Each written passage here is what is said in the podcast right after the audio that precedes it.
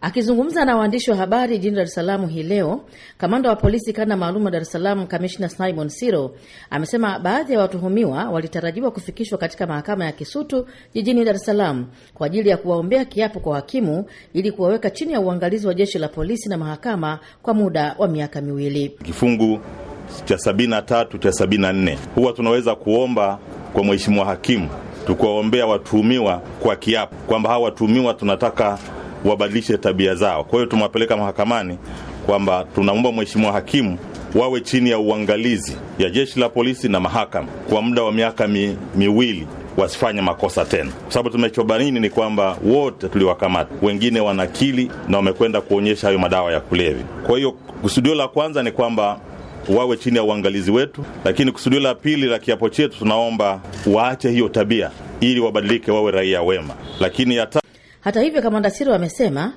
kwa watuhumiwa waliokutwa na ushahidi wa kutumia au kupatikana na dawa za kulevya watafanyiwa utaratibu wa kuombewa kiapo mahakamani, lakini pia watarejeshwa polisi ili kufanyiwa utaratibu wa kuwashtaki kwa mujibu wa sheria. Kwa hiyo baadhi yao ni pamoja na huyu Omali Michen Omali mwenye miaka thelathini miwili, lakini pia kuna huyu Wema Sepetu.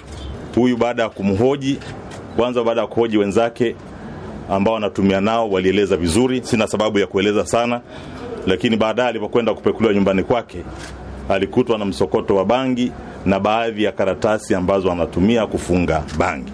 Kwa hiyo hili halina ubishi kwamba sio mtumiaji wa madawa ya kulevya. Kwa hiyo tuna evidence ya kutosha. Kwa hiyo yeye Wema Sepetu amepelekwa mahakamani kwa ajili ya hiyo binding over. Mahakama ikishatimiza wajibu wake, watamrejesha kwetu sisi, tutamwandalia mashtaka kama kawaida kwa wakili wa serikali, baadaye atapelekwa mahakamani kwa kesi yake. Kwa ile swala la kusema kwamba kuna mtu ameonewa sijui namna gani, si sahihi.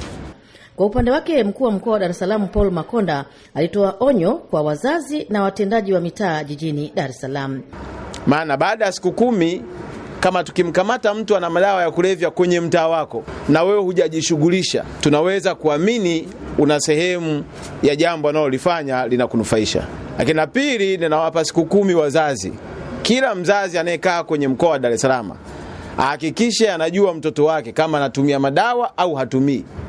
Vita ya dawa za kulevya ilipigiwa msumari leo Ikulu jijini Dar es Salaam na Rais John Magufuli wakati akimwapisha mkuu mpya wa majeshi Venance Mabeyo na wengine aliyofanyia uteuzi wakiwemo mabalozi, ambapo alisema serikali yake haitasita kuchukua hatua kwa mtu yoyote anayejishughulisha na biashara haramu ya dawa za kulevya bila kujali umaarufu wake au cheo chake. Nikiripotia VOA Express kutoka jijini Dar es Salaam, mimi ni Dina Chahali.